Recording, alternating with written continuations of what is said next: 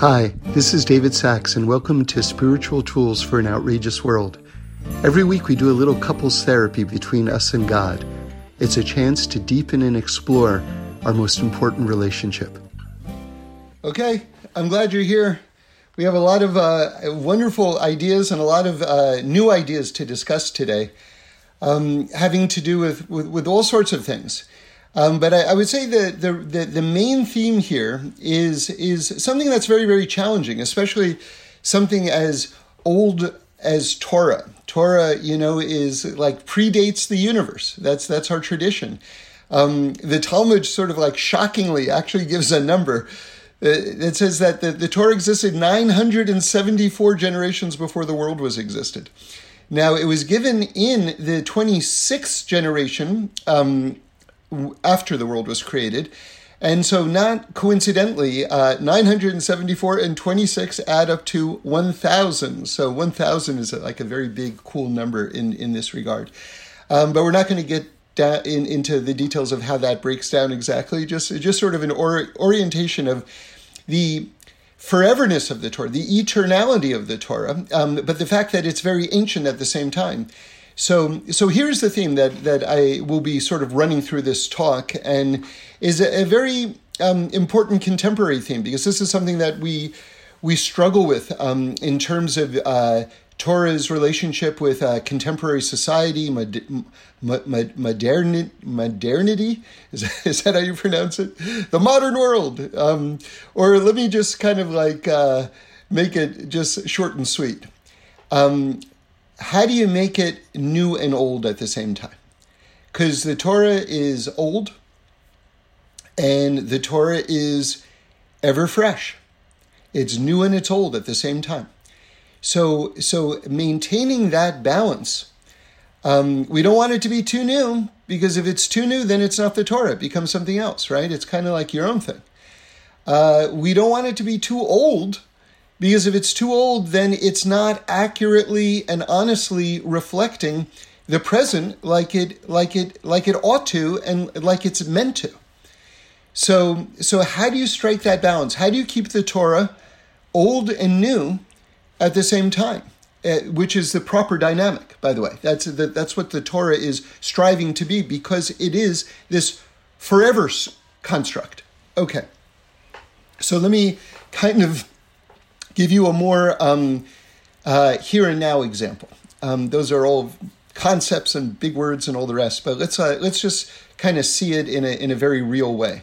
So this is uh, what uh, Reb, Tor- Reb Shlomo would call a cash Torah. This is from Reb Shlomo, and just like one of these things that you should just carve into your brains because it's it's just always good to just have uh, at your fingertips at any time.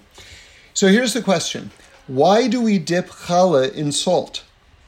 Okay, and uh, so so Reb Shlomo said that the and by the way, for those who, of you who don't know, uh, at the Shabbos table, um, you know you have to have two loaves of challah uh, for each of the meals, and you you dip it in salt before you you know distribute the challah. So that's that that is that's how we do it. And the question is why. And Reb Shlomo explained it like this challah is only good if it's fresh, right? Like fresh bread, you don't like if you walk into a bakery, like there's a separate section, day old bread. As soon as it's a day old, it's like in another category, okay? Bread's got to be fresh. It's got to be new. Salt is a preservative. Salt is something that that that that that keeps an old thing like um, accessible, right? It's it's a preservative. So that's why we're taking that's why we're taking the challah and, and dipping it into the salt. Isn't that cool? Because it should be your Torah should be because the, the Torah itself is compared to, to bread in Kemach in Torah, right? So so your Torah has to be new and old at the same time. And that's why we're taking challah and dipping it into salt. Okay. Now we're going to continue to explore this theme. And we just read about Pinchas, and Pinchas is is an amazing, amazing personality. Um, and he himself, you know, just on a very surface level, exhibits this sort of like contradictory um, dynamic in his in, in, in his life story, and this is an, an aspect of his greatness. Pinchas is is someone who um, kills Zimri and Cozbi, which were this sort of like couple that shouldn't have been happening when they were happening. Um, Zimri was the head of the tribe of Shimon, which was a very exalted position among the Jewish people. And he just sort of, you know, to put it in modern terms, hooked up in public with Cozbi, who was a daughter of the king of Midian. So, so here you have like this sort of like this forbidden relationship that was done in the most public way. They, they, they, before they went off to do what they did, they, they, they sort of like mocked Moshe Rabbeinu, like to his face, and then went off inside their tent. And Pinchas goes and and stops it because this, alongside the whole event of Baal Peor, which is a whole another just just one of the most out there episodes in the entire Torah. I guess I can't give that as an introduction without telling you a little bit about it. But you know, this is one of those deep dives. Like once you even touch on that subject, you can just like disappear. But I'll, I'll see if I can just just skim the waters, so to speak, just so you know if you if you're not familiar with it. Um, Pinchas is basically this whole story of Pinchas coming in and and he executes Cozbi and Zimri in the act. Um, uh, and stops this plague that was was that killed twenty four thousand people among the Jewish people. You'll note that's a that's a very resonant number because you know that's the number of students of Rabbi Akiva's that died during the Sphira period. So so when we talk about that period of mourning between Pesach and Shavuos, or Pesach and Lag BaOmer, that's uh, commemorating the death of the 24,000 students of, of Rabbi Akiva. And here you have that number again, not coincidentally. And they say that, that that's a reincarnation of those 24,000 that died um, in this plague after Zimri and Cozbi uh, uh, got together. Uh, so, so anyway, Pinchas acts the way he acts, executes them, and how does Hashem bless Pinchas? And this is the contradiction that I was referring to earlier he blesses Pinchas with the covenant of peace, with a brisi shalom. So you say, well, wait a second, you know, peace like that. It, it, that doesn't. That's not the first word that pops into my mind after Pinchas's action. That that he brought peace into the world, and yet that was God's opinion, right? Very much. Although, and this is one of the fascinating things, and there's tons of Torah on this as well. Um, the word shalom in the Torah scroll itself, the vav of the word shalom has a little section missing from the center. There's like a little slash mark or a little nakuda, a little dot that's missing from that vav. And in fact, the um, the rabbis sort of like debate what is the status of that vav. In other words, let's just make sure that we're communicating here. The point is is that the word shalom is written incompletely. So, in other words, there was some, and then there's a question that little slash in the Vav, is that showing that a full peace wasn't achieved by Pinchas's action?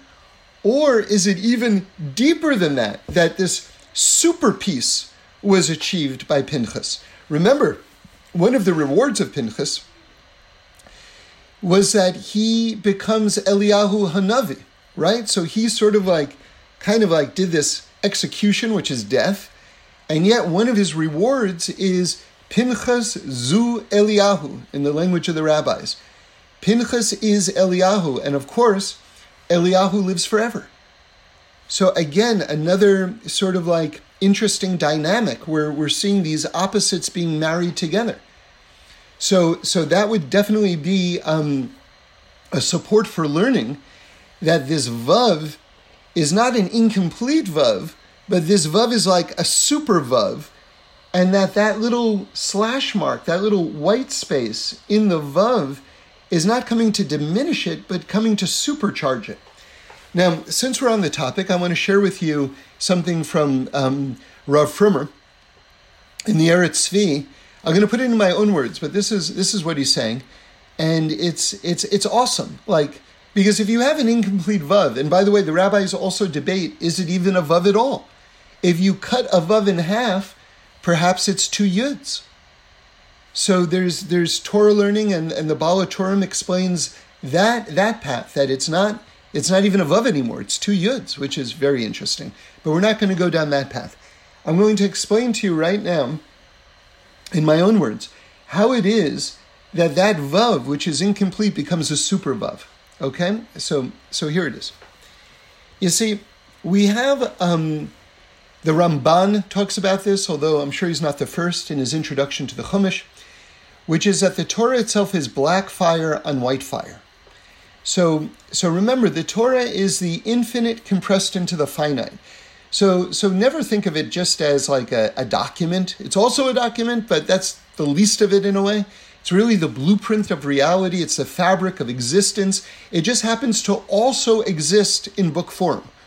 Okay? But don't confuse the Torah with a book. The book is, the, the Torah is way more expansive. The, the, the, the, we live within the Torah, okay? The Torah correlates with the mind of God. So we're in the consciousness of God. If you want to know the white spaces between us, right? Like, what exists between me and you right now? the consciousness of God, right? It's it's it's it's deep.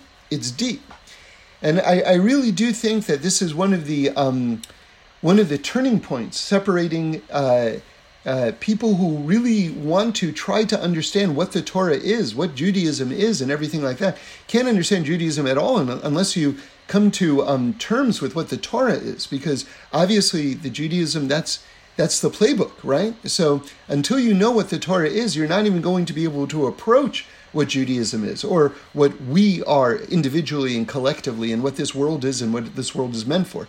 So it's a very important it's very important to figure out what is the Torah.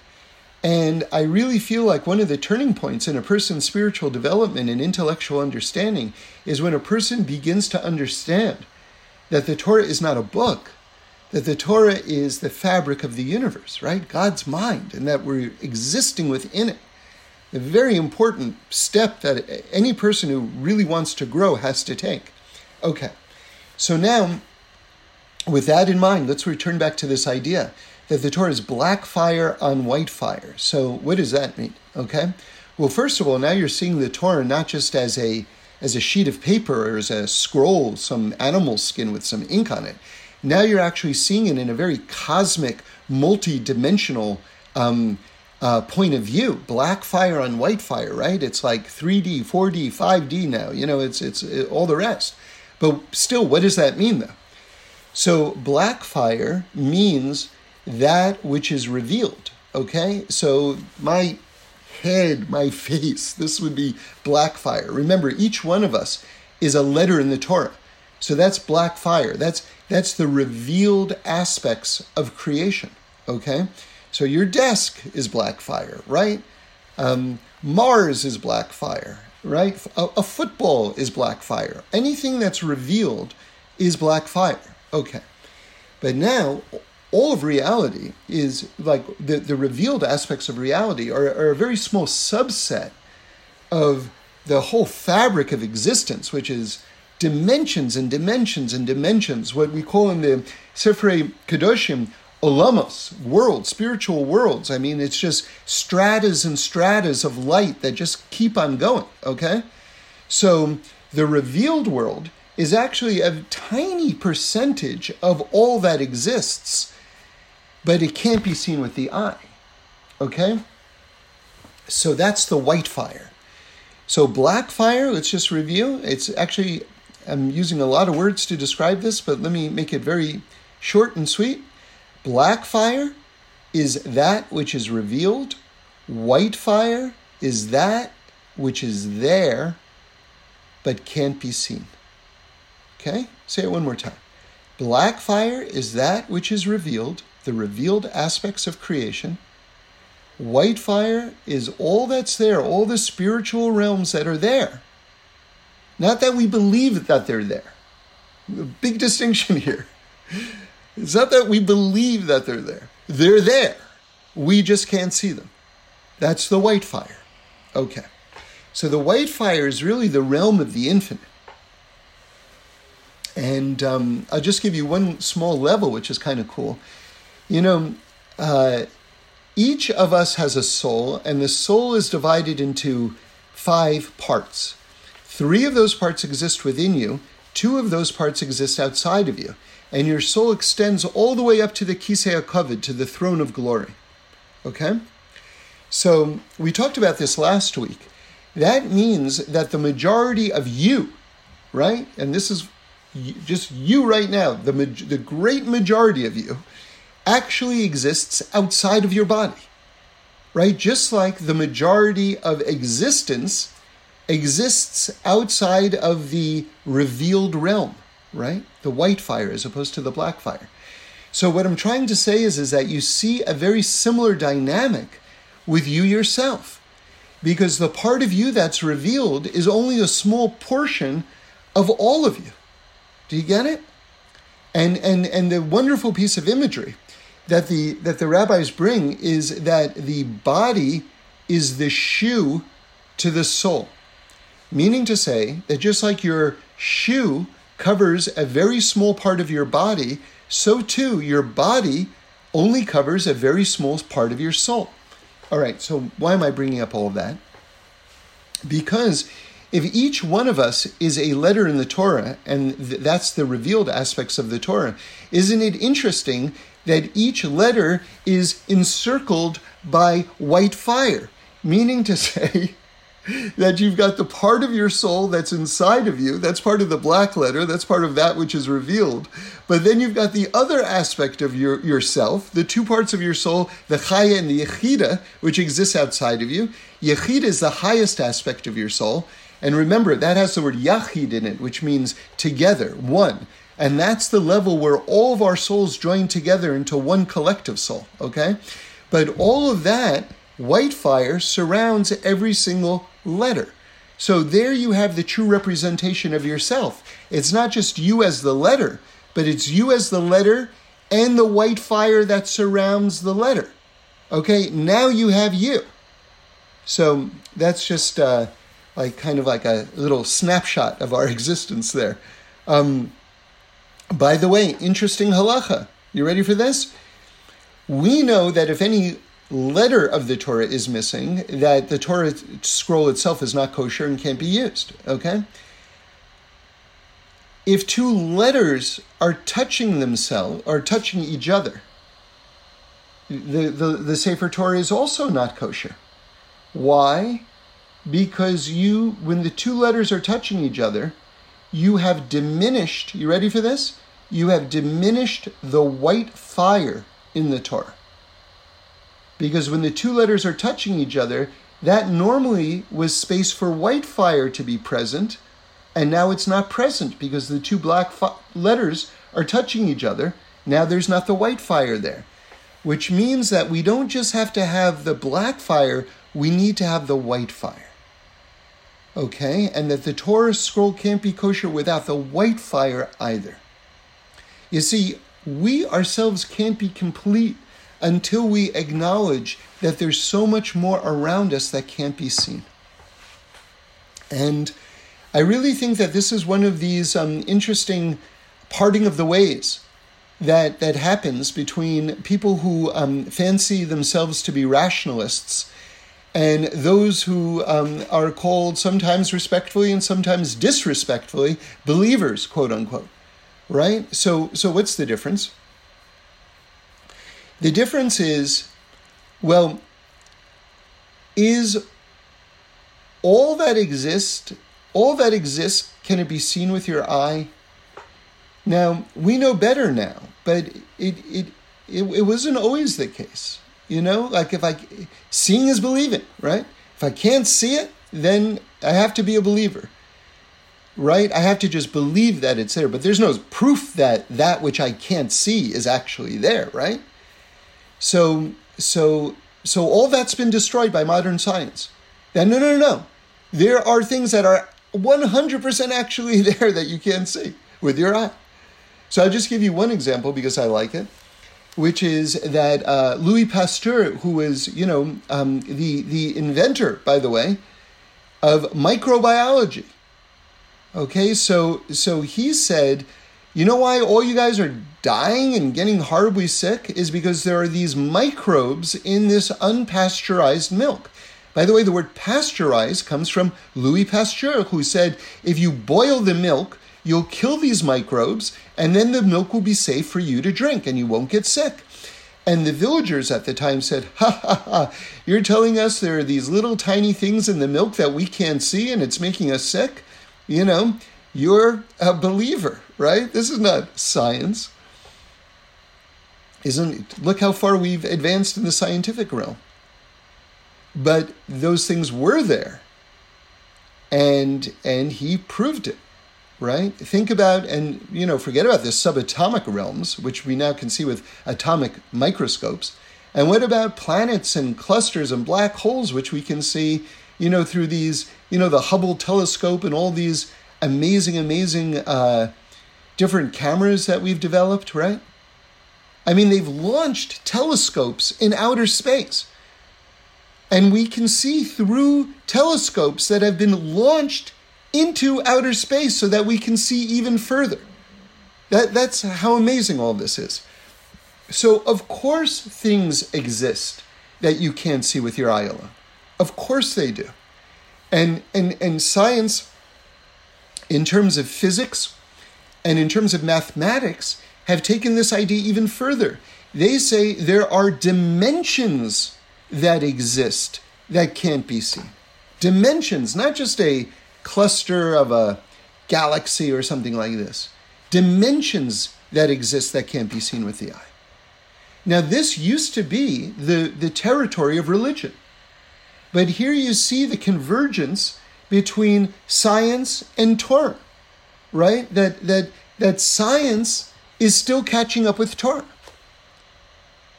That, that's amazing. That's amazing.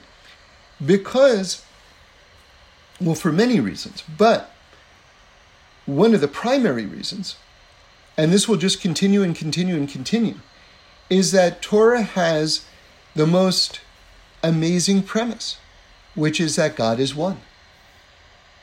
And so everything, you know, the more we look into everything, the more we see unity in all things. And this is, of course, the premise of Torah. Shema Yisrael, Shema Elokeinu, Hashem Echad right? God is one. And his oneness saturates all of creation. Okay. So, so now let's get back to this idea that Pinchas kills Cozbi and Zimri, and he gets blessed with the covenant of peace. But the word shalom for peace is spelled incompletely because the vav in the word shalom, and you can see this in the Torah scroll, I just saw it again yesterday, has a little interruption in that vav. So the question is, first of all, is it a vav at all? Maybe it's two yuds. That's the Baal HaTurim asks that question and supports both sides. But let's say it is a vav. So now, based on our discussion, we said black fire is that which is revealed. White fire is like the infinite which is around us. So now what's the support that this Vav is not just a broken Vav, but this Vav is actually a supercharged Vav? So now we're ready for the idea. It's because God implanted his white fire within the black fire. Did you hear that?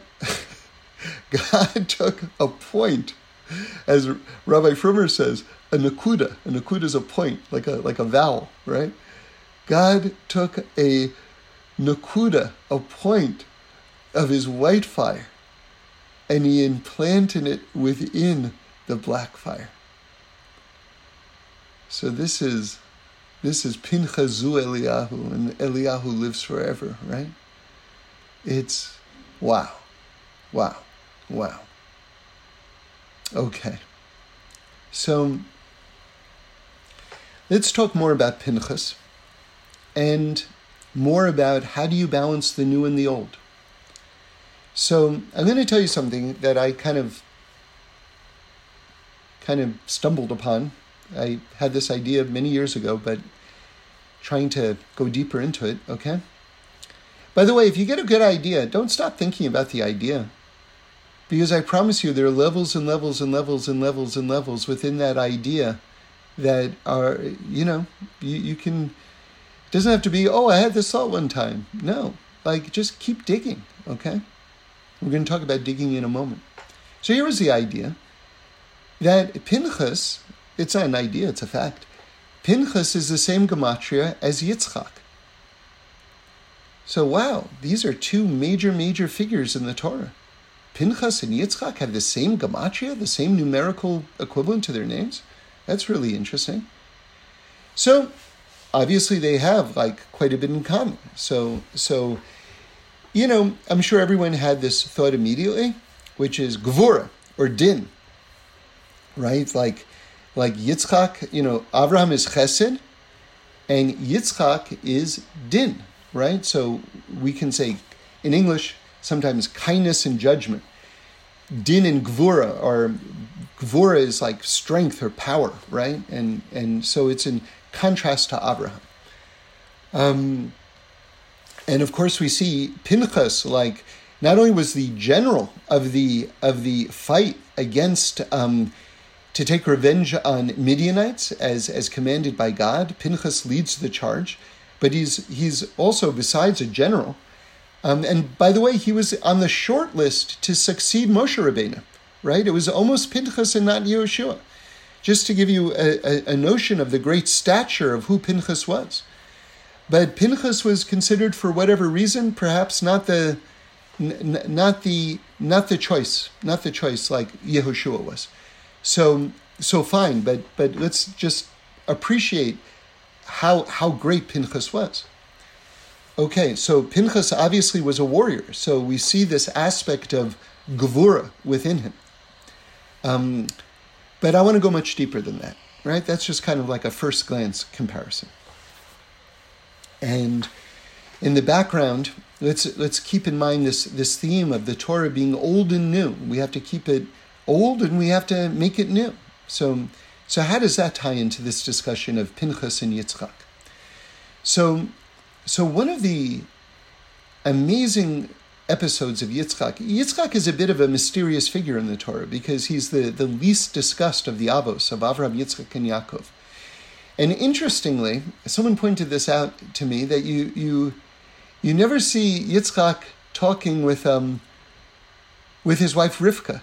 Like between Abraham and, and Sarah, there's dialogue that's recorded in the Torah. Between Yaakov and uh, Leah and, and, and Rachel, there's there's dialogue recorded, but there's no dialogue recorded between Yitzchak and, and Rivka. Very interesting. I give you another sort of interesting, mysterious aspect of, of, of Yitzchak, which is that Avraham at one point is called Avraham Avraham in the Torah. That's right when he raises the knife to sacrifice Yitzchak. Uh, an angel calls out, Avraham, Avraham, don't don't do it. We see now that you are following God like to the utmost, utmost, right? And um, by the way, Yaakov we see Yaakov, Yaakov. Yaakov's name is mentioned twice in the Torah. Um, right, right when he's told to go down to see Yosef, he's just found out that Yosef is alive. His spirits have been revived. He's Yaakov, Yaakov now, right? But you never see, we don't see in the Torah that that the phrase Yitzchak, Yitzchak. So you know, when you first kind of hear that, you might say, well, I guess maybe Yitzchak never reached the level of Abraham or, or Yaakov, right? Because to have your name called out twice is, is quite a special thing. We even have Moshe Moshe, right? So it's it's it's big. But then I heard something which was pretty wild, which is no, Yitzchak was always living at the level of Yitzchak Yitzchak. Isn't that wild? So he ne- it never had to be called out because he was always there. Wow, that's pretty extraordinary, right? And I'll tell you something else, as long as I'm downloading on Yitzchak right now, Torah that I only heard from Reb Shlomo, but it's very, very interesting, which is that, remember, he's Gevura, he's Din. Avraham's tent was open on all four sides. By the way, that's that's one of the levels of a chuppah, where, where, where people get married. That, that, so to speak, is their first home. That's where they come together as man and wife. Um, and so so they should have a it's like a blessing a chuppah open on all four sides that it should be like the home of Avraham Avinu, like the tent of Avraham Avinu, where guests, wherever direction they approached Avraham's tent, they could feel as though not only that they were welcome, but another level, that they were walking through the front door. And that's something very special, very, very special. Now, you ready for this? I heard from Reb Shlomo that Yitzchak, his tent, not only was not open on all four sides, but there was a guard at the door. And if you knocked at the door of Yitzchak, the guard would say, Yes, can I help you? Isn't that interesting? also Torah. Also Torah. Also Torah. But very different. And now we're getting into this idea of the new and the old. You see, Yitzchak made his own path in Torah. But he didn't just do his own thing, right, in modern parlance. He was doing what Avraham did, and he was doing what the Torah commanded. But he was doing it as Yitzchak. You know, one of the Ger Rebbe's, I believe it was the, I, w- I believe it was the one who um, succeeded the Sfas Emes. Uh, had different minhagim, different practices from the previous Rebbe, right? You know, and minhagim, these customs in Hasidic dynasties and among the Jewish people in general, by the way, are are are, are very very important. You know, like huge, giant ideas are contained within these customs, and that's why we're very, very careful to to maintain the customs. Like, for instance, just to give you an idea of how holy they are, just one practical example. Um, astronomically, we know the calendar days uh, pretty accurately um, they knew them very accurately back then, but there was a question mark. But all the math of the um, calendar arrangements um, that were made 2,000 years ago are stunningly, like almost, almost supernaturally precise. This, in and of itself, is a whole field of, um, I don't like to use the word proof, but let's say very strong argument for the divinity of the Torah and the, almost the prophetic nature of the sages is how were they able to come with up with the finest, most accurate calendar out of all the people in the world, which is accurate to this day. How did that happen? So we say that's supernatural. It couldn't have happened just with normal intelligence. And by the way, the ancient non Jews gave this confirmation, this validation of the supernatural aspect of these calculations to the Jews in their day. And we see that it still exists to this time. So this is like a sort of an under-discussed, underappreciation, underappreciated aspect of, of the divinity of Torah. Um, but anyway, today we can actually measure with instrumentation when the new month, the new lunar month starts. So it's exactly when they said it starts, but before there was a question mark, and now there is no question mark. Okay? So, because there was a question mark back in the day, we'd have what's called the two day Rosh Chodesh. So, most months out of the year, there are a few exceptions. Av is coming up, that's, that's one of the exceptions. We have always, there'll be two days of Rosh Chodesh. Rosh Chodesh means the, the first day of the new month, by the way.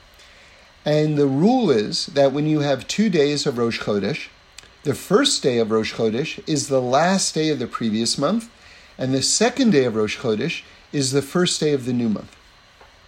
Okay, so so now that has implications in terms of our observance of the holidays in outside of Israel. So outside, so inside of Israel, like Pesach and Shavuos are seven day holidays. Um, but outside of Israel, they're, they're eight day holidays. Um, so, so the so the question is, why are they eight day holidays? Um, and the answer is is because there was a bit of a question mark when the holiday actually started and when it ended. And therefore, just to make sure that we weren't transgressing the holiday, we turned these seven day holidays into eight day holidays outside the land of Israel. Okay, so now here's the question that many, many people ask to this day, which is if our instrumentation is better now than it used to be, why don't we keep seven day holidays outside the land since the uncertainty is gone? Okay, does everyone hear the question? And I'm going to give you the official answer. I'm going to give you one more answer afterwards, but first let me give you the official answer. The official answer is because, um, and this is the language of the Talmud, minhag avosenu, which means it was the custom of our fathers.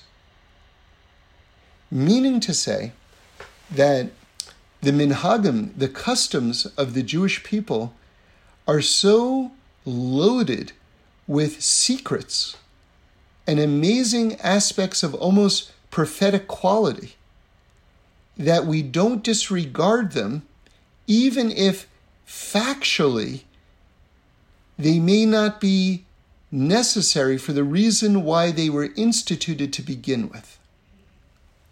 Now, let me just give you one other explanation. But again, this is just to show you how much we value minhagim, customs.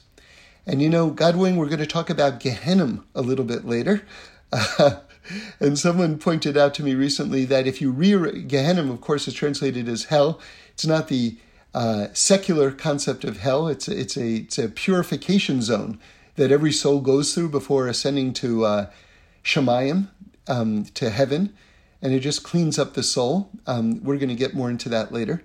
Um, but but the idea is that Minhagim in Gehenim or Minhag in Gehenim are the same letters, which is interesting. In other words, in other words, it's it's it's a demonstration of the importance of minhagim and and and why they should be kept and, and not cast aside. So anyway, the in Ger, the new Rebbe took over, and he was not preserving all the minhagim of the previous Ger Rebbe, which is would be considered like what? what are you doing? And, you know, this gets back to the new and the old. In Torah, individuality is greatly prized. And you can really only fix your neshama to the extent that you can become the best version of who you are. But who you are within the context of Torah. See, again, new and the old. How do you balance the new and the old? What about if the best version of me is a just a giant pork eater? and that is just just the the supreme most wonderful version of me. No. No. No, because you know what you did? You became too new. you lost you lost that balance between the new and the old. You took that challah, you didn't dip it in the salt. You, di- you didn't dip it in the salt. You, you dipped it in the bacon, and that's it's not going to fly. You know, it's just what it is. Okay, so the Ger Rebbe, the new Ger Rebbe said back, he said, if I were just copying the previous Rebbe, why would you want me to be Rebbe to begin with? in other words, if I'm just an imitation of someone else, is is, is that the leader that you want? Then I'm not Rebbe.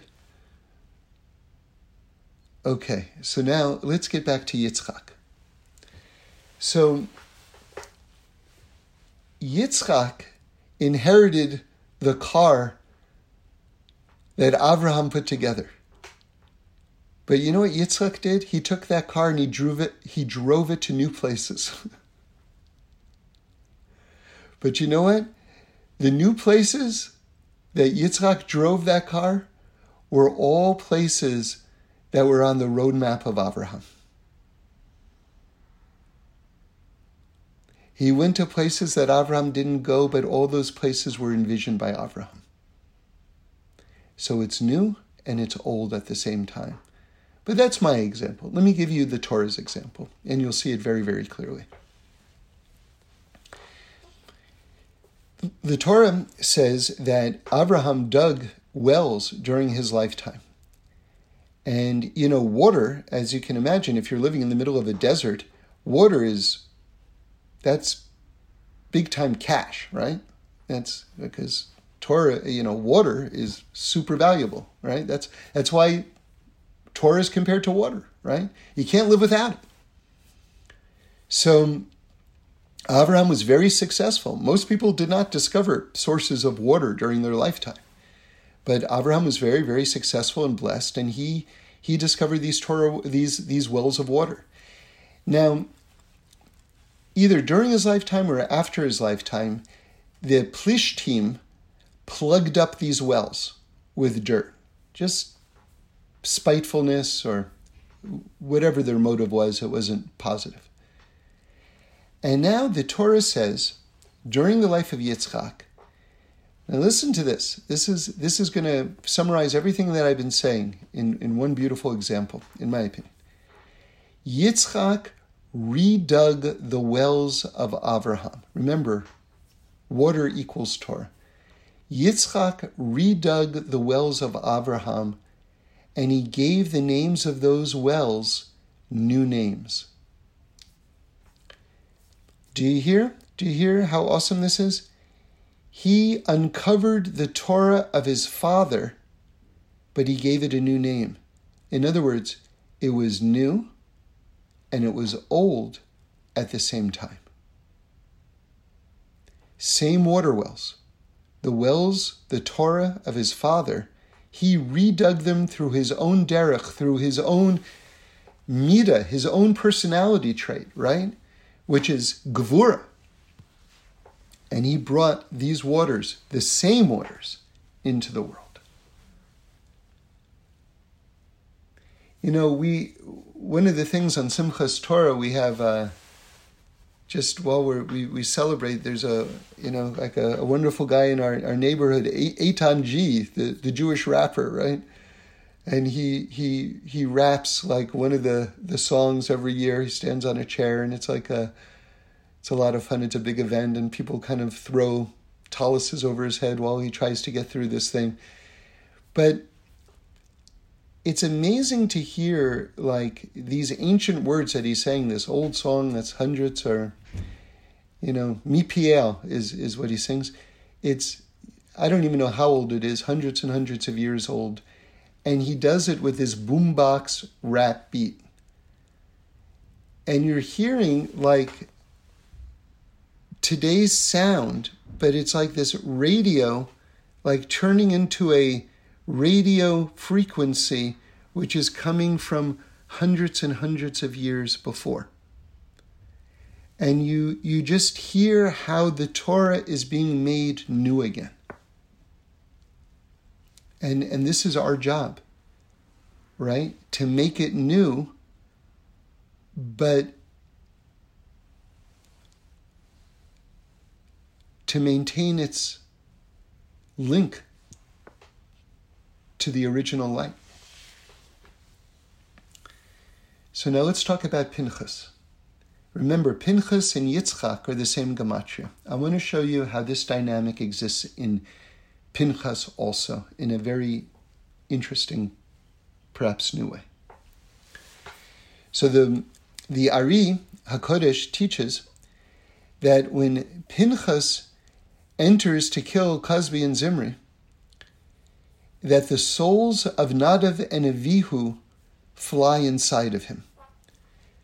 Now, you'll remember, Nadav and Avihu were the two sons of, two eldest sons of Aharon HaKohen. And they died the, the first day that the temple was being inaugurated. The, uh, the Mishkan, the, the, the tabernacle in the desert, was being inaugurated. So at its dedication ceremony, right, which was a big, huge, happy event, it says that God rejoiced that day as much as he did when the whole world was created. And we know that the Mishkan was, was, a, was a microcosm of a perfected world, okay? So, so what happened was Nadav and Avihu, the two sons of Aaron, come in and they bring what's called Eish Zara, strange fire. So this is a, a very lengthy topic in itself, but the bottom line is, is that they're killed. A divine fire comes down from heaven and takes their souls. Because they did something awesome. And they did something from a place of like unbelievable love. But they weren't commanded to do it. Not only weren't they commanded to do it, that, that in itself wasn't the problem. They didn't consult with Moshe first when they wanted to institute their new idea in Torah observance. They didn't go to the head of the generation. And and that was the end. That was the end of their life. So now listen to this. Pinchas is about to do this awesome thing, bring down peace, stop the plague. There's this plague, and I, I know I didn't even go into why the other reason the plague started, the whole worship of Baal Peor, but I guess we'll have to leave that aside because that's. Anyway, the Jewish people ended up accidentally worshiping this idol, and it, it's it's just such a strange episode. I, I, I, let's not go into it right now because it's just too mind bending. All right, I I can't say that and not tell you. Basically, the way to worship this idol was to defecate on it, and the Jewish people thought they were entrapped, and then they ended up sleeping with these harlots and and, and, and many of the Jews thought that they were actually desecrating the idol. They thought that this was like the best deal ever. We get to desecrate idol worship and sleep with these women. But they didn't realize that they were doing two like big no-nos. And that was a big reason why this plague was breaking out that Pinchas was able to stop. And of course, Cozbi and Zimri were only exacerbating um, this this whole thing because they were publicly doing it right now in front of Moshe even. But they, the actual act itself was an attempt, but it was, you know, before the eyes of everyone because everyone knew what was going on. By the way, let me add one more thing. Rab Chaim Shmulevitz, the, the Rosh Yeshiva Alav Shalom of, of, of the Mir Yeshiva, says, what is the what was the um, theology behind defecating on a statue? Which was, by the way, in the ancient world, among non Jews, was considered the most disgusting form of worship. Okay, so if you if you're having a visual a, a visceral reaction to this this discussion, it was shared um, from from from the, the contemporaries of those who were doing it. What was the idea? Because it just sounds like just disgusting. Like what was the religious idea behind it? And it's fascinating. Listen to what Rab Chaim Shmulevitz says. He says that, you know what this worship was? It was a worship of self that whatever I do is fantastic. And interesting, it's actually, and he said that it was a very contemporary idea. You know, do you know people like this? Like, why should I change? Change? Why? I'm so good. Everything I do is so good. Why would I want to change? Or, you know, when I get angry and I yell and I scream, or I'm like, I'm in a really bad mood all the time, that's just me. Do you, do you want me not to be me? Like, it's like, and what is the implied commentary there? Me is so good. Even the most horrific, uh, you know, contemptible aspects of me are just so wonderful. Why, why don't you see that? Why don't you see when I snap at you and why, where I'm selfish and, you know, all the rest? That it's not as wonderful as as I see. So that that is the that is the contemporary cousin, if you will, of the worship of Baal Peor, of the worship of, of, of through defecation. There is no bad, wonderful aspect of me. Can you imagine? Very interesting, very interesting. It also tells you that if you hear any idea that just sounds totally outlandish, but was actually taken seriously, that it's worth taking seriously to actually figure out what they had in mind, right? Because when you hear the explanation of it, it actually, oh, yeah, I kind of get that, you know? Anyway, let's get back to Nadav and Avihu and Pinchas. So the souls of Nadav and Avihu and Pinchas, oh, fly into, I'm sorry, the souls of Nadav and Avihu fly into Pinchas. Very, very, very interesting. And they receive their rectification from Pinchas. Why? Because Pinchas, before he did what he did, went up to Moshe and asked, What is the halacha in this situation? And and Moshe communicates to him, you know? Actually, the truth is is that Moshe forgets what it is. And Pinchas says, Isn't it not to take vengeance? And and uh, Moshe says, you know, the one who who who knows should should follow through. So so now let's return back to our theme of the new and the old. And then we're going to go deeper. The idea is is that Nadav and Avihu had this incredible relationship with God, like really super, super duper high level, super duper high level, and from a place of tremendous love. But you know, the two wings of the dove, if you want to fly, one is Yira and one is Ava.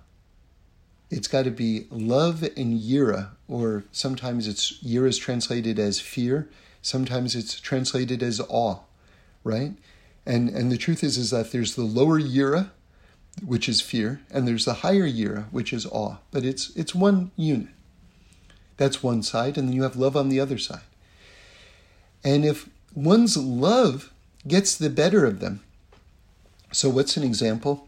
God loves me so much, He doesn't care if I keep Shabbos. God loves me so much, He doesn't care if I go to McDonald's. God loves me so much, X, Y, and Z right?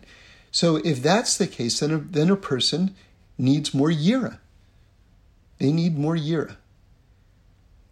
And if a person feels as though, oh no, I forgot to say a shehakol before I drank that, you know, bit of juice, God's going to smite me, then that person has too much yira. And they need more ava. They need more love. They've got to balance it out. And, and so this is sort of a spiritual self exam that you can give yourself on an ongoing basis because you should have this wonderful relationship with God. God is our core relationship in our lives, right? And so we, we need to keep it balanced. You need to have both wings of the dove. You know, if you have like a dove with only one wing, you know what happens? It just goes around in circles. A, it can't get off the ground. And B, it just goes around in circles. It's a very pathetic construct. You want to have two wings and you want to soar into the heavens, right? But for that, you need Yira and Ava, equally balanced. So Pinchas, he does something that came from a place of love. And again, I appreciate the irony of this since he did what could be considered a violent act, but he didn't do it from a place of anger. There was no iota of anger. You know, a lot of people, they want you to keep the mitzvahs because they're keeping the mitzvahs. you know, if I if I have to not go to the movies on Friday night, then you shouldn't be able to either.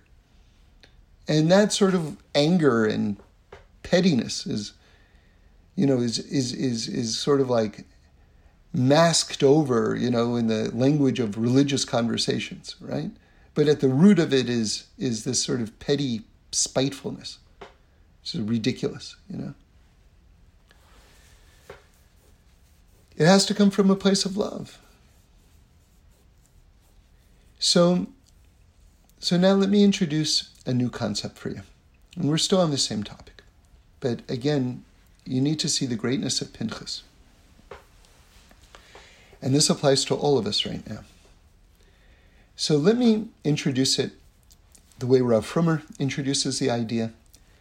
He says in the name of the Pshiska Rebbe. Remember, the Pshiska Rebbe was the, the Rebbe of, of the Kotzker Rebbe, okay? And he was a student of the Yid HaKodesh, who was, of course, a student of the Chozeh of Lublin. So the Pshiska Rebbe said, if there were a fool, a tipesh, that's a fool, that means someone who's unlearned in Torah, right? Not, not, a, not a great place to be in the, in the circles of Pshisk, believe me. If, if someone were a tipesh, a fool, and he had, and he was lugging around, you ready? 13 cartloads of Olam Haba, right? Of the next world. He's got, he doesn't just have a share in the next world. He has 13 shares in the next world, right? That's, that's, that's a lot of heaven, right? So the Pshiska Rebbe said, I wouldn't envy him at all. Why? Because he's a fool. Okay, so what does that mean? We have to go a little bit deeper here. And now we're starting to get into the depths. You know,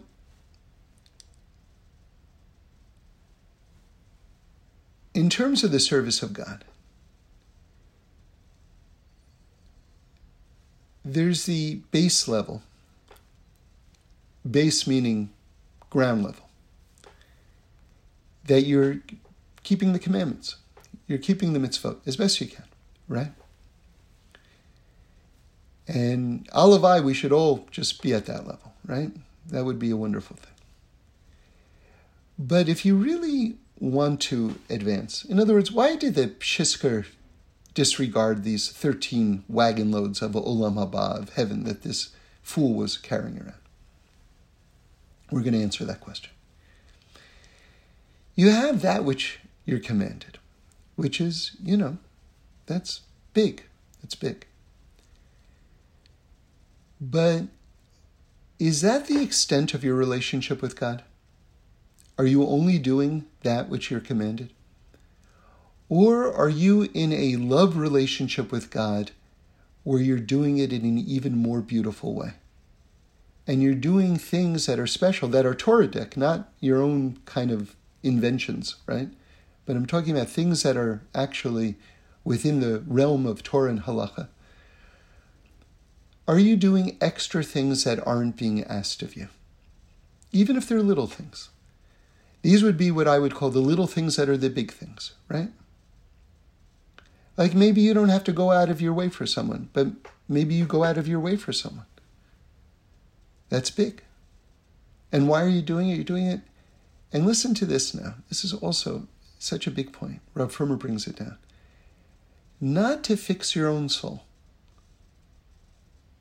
See, for a lot of us, and you know, myself included at different points in my spiritual journey, if you ask me what's the highest achievement that you could reach spiritually, I would have told you, wow, if I could fix my own soul, that would be like the most giant thing I could imagine. So there's something way beyond that, which is that you're just doing it for God. See, you're, you're, you you have removed yourself as the center of the store. It's not even about you. You're just doing it for God. So, classically speaking, and, and now in our generation, this is a little bit different now for good reason because of the long exile and because of the Holocaust and because of the lack of uh, continuity in terms of tra- handing over the tradition to the last couple of generations. You know, many of us in, in, in our generation, myself included, have really had to start in many ways from scratch. But classically speaking, the way that one would advance in Torah and their relationship with God is that you would begin from a standpoint of Yira and you would advance to Ava. You would begin from this place of fear slash awe and advance to love. Now, a lot of people begin with love. Like, I love you, God. How can I express my love for you? Oh, there are things called mitzvot? Well, then I got to do the mitzvot. So again, in our generation, that makes sense. I'll give you another version of that, okay? Just some Jewish uh, sociology right now, which is that growing up, you couldn't learn Kabbalah or anything like that, any of those concepts, until you were 40 and married. Okay? You had to consider how you had to have an amazing grounding in halacha and in Talmud and in all the revealed sources, and you had to have a stable emotional life, right? which was, you know, symbolized by being married. And then after that, you could then begin to take on the more mystical concepts because you had a strong foundation. Today, that's different. Today, because of the exile, because we, you know, you know, do you know how many people go to science fiction films and they say this is like they look at the Matrix and they say this is so much deeper than Torah?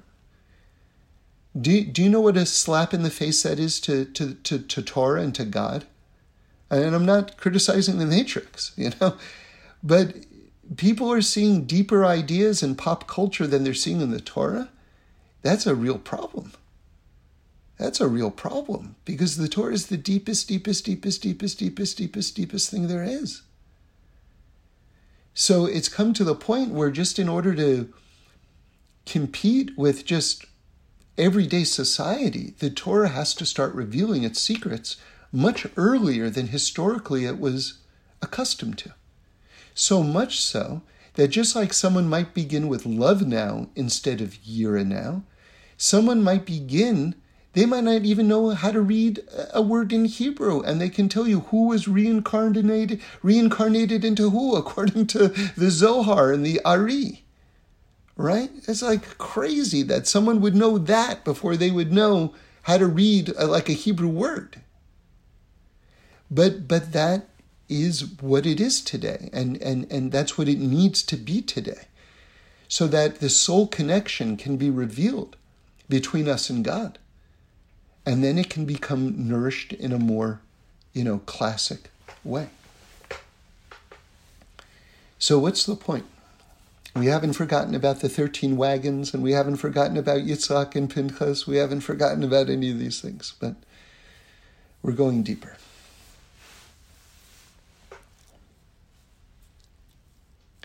The idea is that if you really want to have that breakthrough intimacy with God, a person has to be doing something that's coming from a love place that they're not required to do. Foundationally, this is very challenging to someone who grows up in Western society. Because here's the classic question What's the bigger mitzvah? Something that I'm commanded to do or something that I do from my own free will? So it's a little bit of a tricky discussion. But now we have the historical framework for me to give you a coherent answer for this.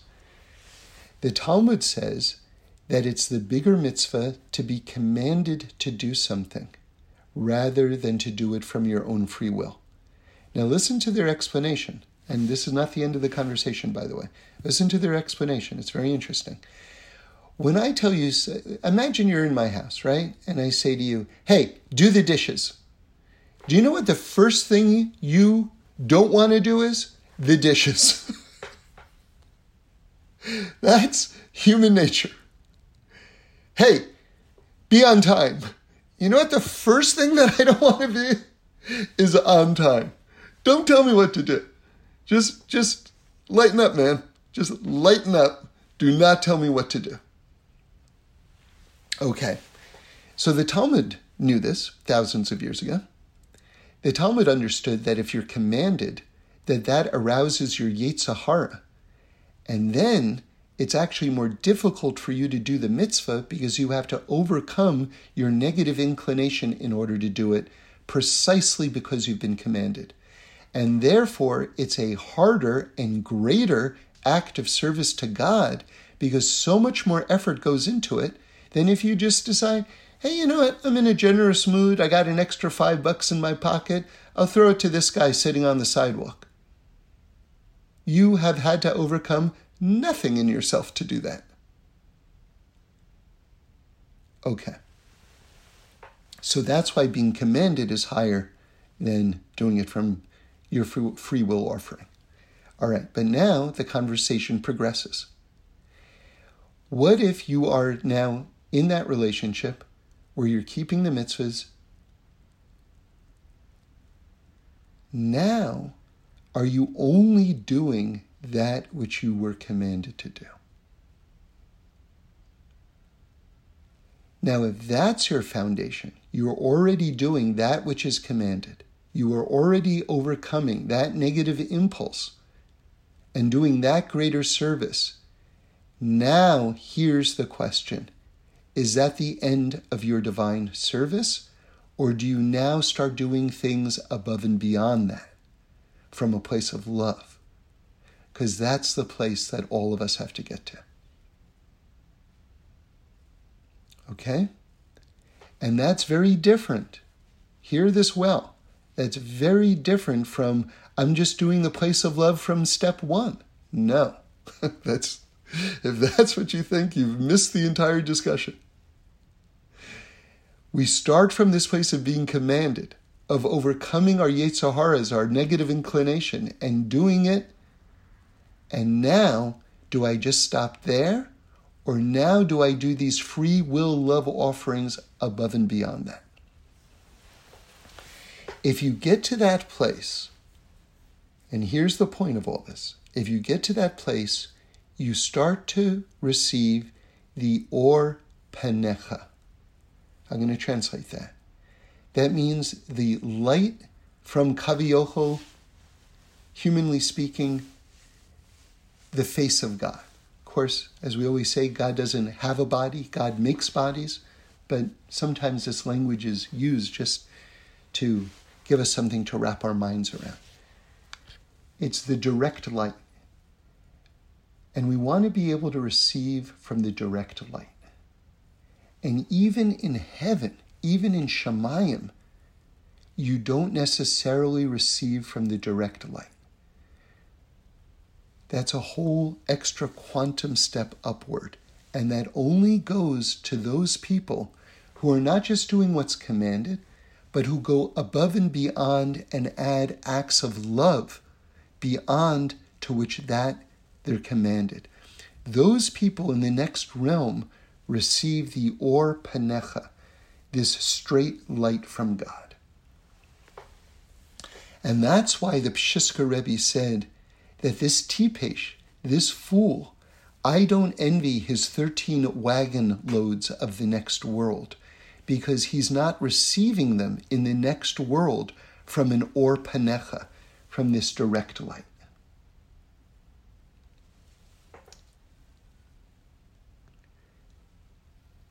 Do you know what Pinchas did? Pinchas added Pinchas was not commanded to do what he did.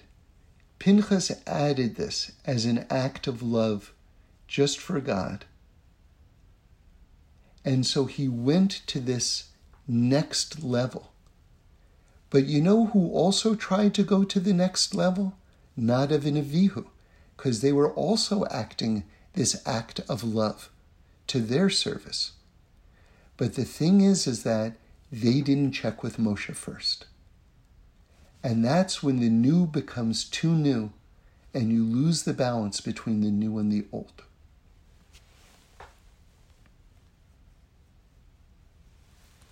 And that's what Pinchas did amazingly under the most adverse crisis, total crisis situation. God is about to literally wipe out the Jewish people. People are dying, thousands of people are dying left and right.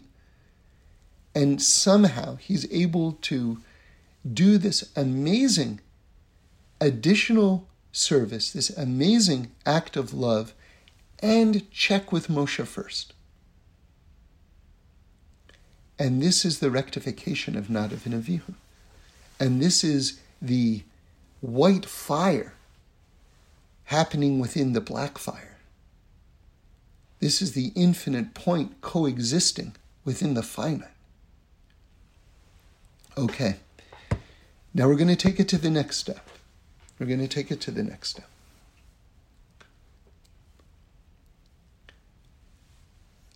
There's something called an orla. An orla is a barrier. Okay? So classically speaking, when a when a male is born, there's this extra bit of foreskin on their male organ. Okay? So in Hebrew, the word for that is called orla. And of course, we cut that off on the eighth day, and that's the act of circumcision. A very big mitzvah, very big commandment. And if a person doesn't have that, they can have that later in life, right? Um, but what's fascinating about Orla, and what most people don't understand, is that they think that Orla is just this little kind of surgical procedure on the eighth day, and you throw a little party uh, to celebrate, and you know the baby heals quickly, and that's kind of what it is. It's kind of a one-time event in a person's life. So Rav Frommer points out that the act of Mila, Mila is Hebrew for circumcision, the act of Mila is not over then, nor is it exclusively a male thing, it's for men and women, and that the great majority of this mitzvah of Mila actually takes place over the entirety of your lives. And what is that? What is that? There is an orla around our hearts, a blockage around our hearts. And it's the same word is used, orla, okay? It's a blockage. And that blockage actually comes between the mind and the heart. The mind and the heart can't get together fully because of this orla, this layer surrounding the heart. And the act of Mila, which is for men and women throughout our lives, is to circumcise our hearts. And this is actually a mitzvah in the Torah itself, in those words. Okay? If you want to look it up, it's in Devarim, Deuteronomy 10:16. You'll see God says, circumcise your hearts. Right? Okay, but now I want to get even deeper because this is now very, very deep. You see, what is Gehenna? What is this thing that's translated as hell, but it, it doesn't mean hell with all those associations? It's, it's that's how it's translated. First of all, let's do a little Jewish geography, okay? At the end of Gemor Tamid, it says this very clearly that Gehenna is located above the Rakia. The Rakia is the translated as the firmament, or you know where heaven is. Okay, which means that according to our understanding, you've got earth below, then you have Gehenna above earth, and then above Gehenna is Shemayim or heaven. And all souls basically pass through Gehenna on their way to Shemayim. And again, just to put it very simply, it's like a, a, a soul dry cleaning, right? And it's been described in certain ways. One of the ways that's an amazing, kind of heartbreaking way to describe Gehenna. Let me just tell you, just as a preface, what Gehenna isn't. Okay, it isn't. It isn't. God says, "Okay, now I'm going to get you back." That's not what Gehenna is. Okay? God isn't so petty. Gehenna is where you see two movies, they say. And by the way, the Vilna Gaon was talking about seeing your life in Gehenna. He was using the, the phrase seeing, okay? I'm adding the word movie, but he was already talking about seeing, which is very prescient, very, very interesting. So you see two movies. One is the life that you led, and you ready for this? The next is the life that you could have led. And when they don't match up, it hurts. You talk about the suffering of Gehenna. That is one articulation of what the suffering of Gehenna is.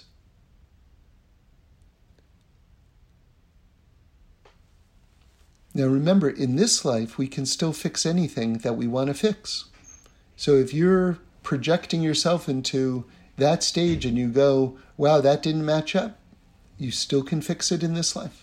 Okay. So so where there's life, there's hope. So no one should become despondent with that thought. It should just motivate us to to try to be in that place where it's sort of like, that's what I could have done, and I did it. Unbelievable. That is so fantastic, right? Okay, so we can still do that, no matter what stage we are in our life. As I always like to point out, on the Jewish calendar, Rosh Hashanah happens in the month of Tishrei. Now remember, Nisan is the first month of the year, which means Rosh Hashanah is the seventh month of the year, the beginning of the seventh month. Now, what other people on earth celebrates the new year in the middle of the year? I mean, is there anything more Jewish than that? But my interpretation of that is that it's never too late to begin.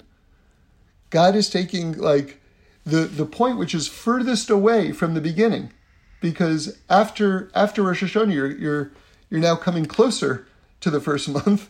Before Rosh Hashanah you're closer to the first. You are taking the point which is the furthest away from the beginning, and you're saying I can begin again at any time. Right? Isn't that beautiful? So we always can begin again. And as Rebbe Nachman says, a person should always say, if they ever get overwhelmed or despondent, I'm going to begin again right now. And you'll see you, you summon newness into the world, right?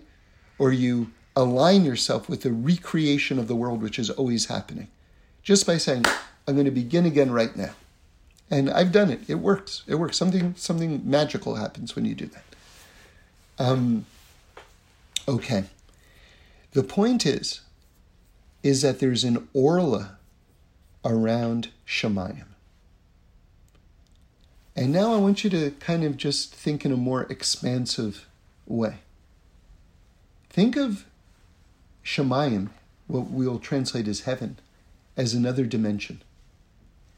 And think of this orla surrounding Shemayim, this barrier surrounding Shemayim, which we're calling Gehenna, as an orla around Shemayim and another and a dimension in and of itself. So, so if I want to get into the next world, I have to pass through this barrier, this orla called Gehenna, in order to enter into Shemayim. Now listen to what Rav Frommer says. These are amazing, amazing words.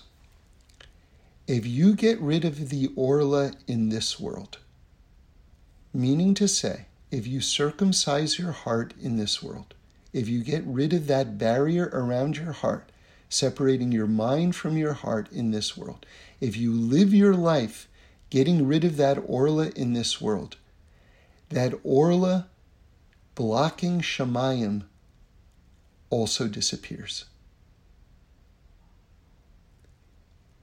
Do you hear that? And then the soul can ascend straight into Shemayim. Do you hear that? Do you hear how we're turning Orla, which is a very physical concept, into this time space dimensional construct? It's a very amazing thought that Rav Frommer is giving us in the Eretz. Now, I want to tell you one more thing that Gehenna is made out of a person's sins, and that each person's Gehenna is different from than the other. Okay, so that when a soul encounters that orla, that barrier surrounding heaven, when a soul encounters that, what are they encountering? Let's say it's me. What I'm encountering is my own failures, my own, the things that I did wrong, that I didn't fix during my lifetime.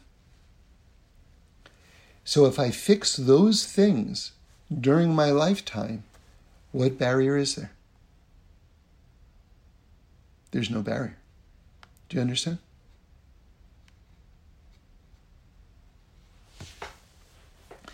In other words, Gehenna is not some institutional building that everyone gets ushered into because every Gehenna is different because it's literally composed of what we created.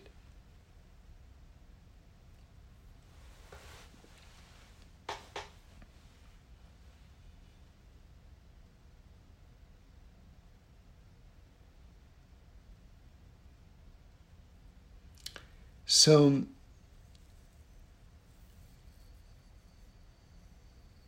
so let's begin to wrap it up.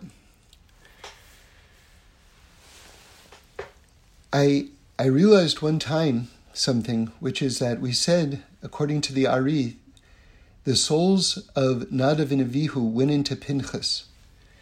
Now, let me give you a very interesting illustration of this, in my opinion. Um, you know, there are halachas, there are laws how you write the Hebrew letters. And if you look in a, a book that has Hebrew in it, it doesn't obey these laws, okay? These laws, but if you write a Sefer Torah, a Torah scroll, you have to write the letters in these very specific ways. And these are actual halachas, okay? Now, the way the letter Pei, Pei is the first letter of Pinchas, okay?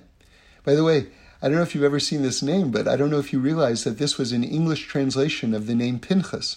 Phineas. Have you ever seen Phineas? Did you know that that was the same name as Pinchas? It is. Anyway, Pinchas begins with the letter Pei. Now, the Torah way, if you're going to write the letter Pei in a Torah scroll, you have to write it.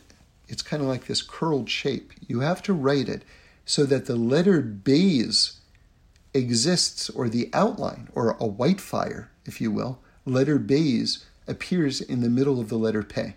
In other words, the letter Pei is written with black ink, and in the middle you see the exact shape of the letter Beis. And that's halacha, okay? So the Pei stands for Pinchas. What's the Beis within Pinchas? Well, Beis we know is the number two. Those are the two souls of Nadav and Avihu inside Pinchas, right? Pei is the black fire. That's the revealed aspect. Pinchas, the person. But the white fire, right? The souls of Nadav and Avihu, that's the two. That's the Beis. That's within the Pei of Pinchas.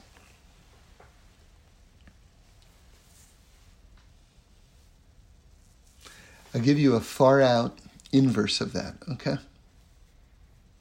If we said that the that the letter Beis is within the letter Pei, what what if we switch the Im- imagery? We turn it inside out.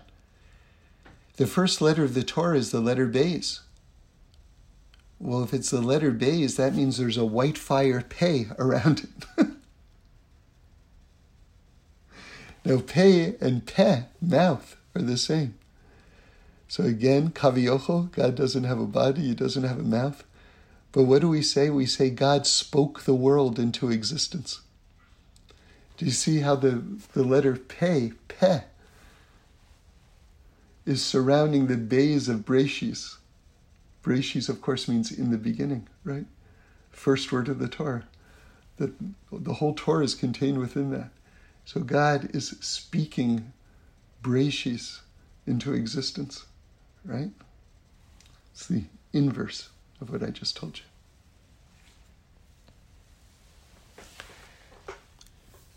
Okay.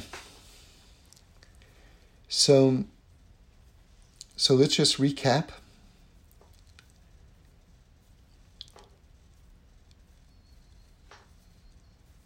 Maybe you're starting out of a place of love. I know in terms of my avoda, my my spiritual journey within Torah, I started from a place of love right? I just I love you, God. I, I want to do for you. I want to I want to be good in your eyes. I want to what what can I do? What can I do?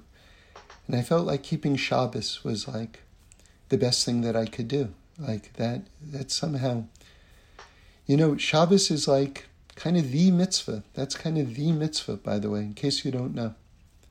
You know, believe it or not, I don't want to get heavy on you, but I just, you know, if you're listening, if you're still listening at this point, you might as well hear it, you know, which is that, you know, back in the day, you couldn't be, you could not be accepted as a Jewish witness if you didn't keep Shabbos. So you say, well, I pay my taxes. You know, I'm not an adulterer. I'm not a thief. You're telling me that I, I am not considered upstanding enough to be a, a kosher witness in a court? And they're like, listen, nothing personal. But if you're not testifying with your life that God created the world, which is what it means to keep Shabbos, then it, then then if you don't believe that, why should we believe your testimony? Okay, it's heavy. You got to think about it. Um, so, so I'll tell you something. You know, just maybe to end on a personal note. I haven't told you much personal over, over the course of this talk. I had a big turning point in my life. I was getting more and more drawn from this place of love, right? More and more drawn to wanting to keep the Torah, wanting to keep Shabbos. And I remember I took a, a midnight bus. It left at midnight from Amsterdam to Paris. And I remember I was all, all by myself. It was the first time in my life. I was 24 at the time. First time in my life that I had been alone. Okay, I was with a bus full of people, but I wasn't traveling with anyone. I didn't know anybody. Which is kind of amazing to me that I got 24 years without being on my own. I guess college, I, maybe I knew one or two people, I don't know. But anyway, something very freeing about the type of thoughts that you think when you're by yourself. You can, you don't have to do stuff for other people at that point. You can kind of just figure out, well, what I, what do I want to do? And and I remember thinking the following. I remember thinking that I imagine myself not in a suicidal way, not in a morbid way, but I imagine myself as a very old man on my deathbed. And I started thinking, I had a, like a kind of a strange thought, but something that had a big effect on me. I started thinking that how I feel about myself in that moment is kind of the only important thing in my life because before I leave this world, how I feel about my life, I'm going to wonder whether whether I lived a life that I was happy with or not. And I always wanted to keep Shabbos, and I thought to myself, if I if I haven't keep, kept Shabbos by that point in my life, I'm going to be mad at myself. I'm, I'm going to leave this world angry at myself. And I don't want to leave this world angry at myself. So anyway, so I started keeping Shabbos. But but the point is, is that I was coming from a place of love. But then I got to a place of being commanded. And then from that place of commanded, I returned to a place of coming from a place of love. And that's the or panecha. And and and that's that's when everything sort of like opens up. And that is the equilibrium. That's the harmony that we're supposed to be at in terms of our relationship with God. Where we're being commanded, however you get to that place, maybe you started off from that place, maybe you uh, you know journeyed to that place. But that once you're at that place, that you're still doing those things that you don't have to be doing as an act of love for God. But combining those new acts of service with the old. Right? That's the challah dipped into the salt. That's Pinchas consulting with Moshe before he does what he does. And then when we get to that place, we break through the orla we break through this, this cement around our hearts, turning our heart of flesh into a heart of stone. We turn it back into a heart of flesh. And when we break through, when we break through that orla, that barrier in our hearts, and we live our entire lives as an ongoing effort breaking through those things, we also get rid of that orla surrounding the next world. And then when we enter into the next world, we're able to receive the Or Panecha, the straight light from God directly, and we're not like the fool who has 13 wagon loads of Olam Haba, who's getting his reward, by the way, who's getting, legitimately getting his reward for everything he did from God, but he's not receiving it in this ultimate high way that God wants to give it and who God gives it to those who love him the most. So, this is a blueprint for our lives. This is a blueprint for our divine service. This is a blueprint for this world and the next world and the entry into the next world. And God should just bless us that we should just be able to, to do all these things, not just to fix our souls, but just for God, period. Thanks for listening. We do this every week, so join in again next Sunday for a new podcast where we explore the amazingness of life. And review us and send in any comments or suggestions. I'd love to hear them.